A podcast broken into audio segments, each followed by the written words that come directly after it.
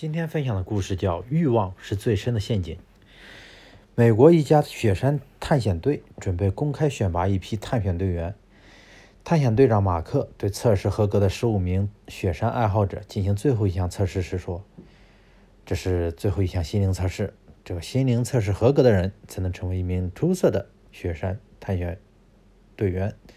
因此，所有的队员都必须通过这样测试。”马克让工作人员把十五个候选人分别单独带进一个房间，然后马克问道：“小伙子，假如现在你面前是珠穆朗玛峰，可是你前面不远处还有一个队员，这意味着他将比你先登上珠穆朗玛峰，而你只能是队员中的第二个。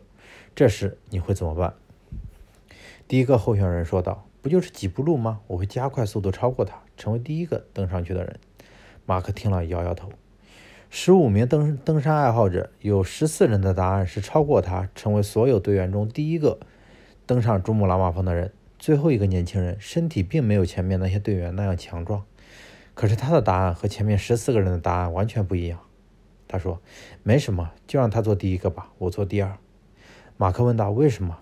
年轻人说道：“我不想争论谁是第一，谁是第二，我只想登上雪山，不管我是第几名。”我只要能把我的双脚踏上雪山就可以了，这就是我的目标。”马克兴奋地说道，“祝贺你，你肯定能从雪山上回来。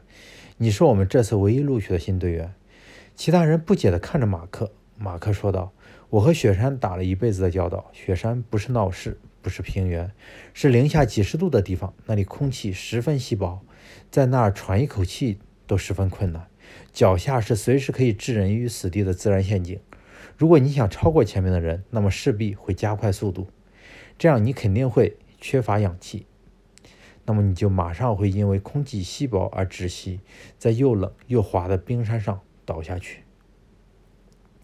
登雪山是这样，其实人生又何尝不是这样？那些心中有太多功名利禄的人，有几个能真正的登上人生的顶峰？只有那些不计名利的人，没有心灵包袱的人，才会安全的达到人生的巅峰。到达生命的最高处。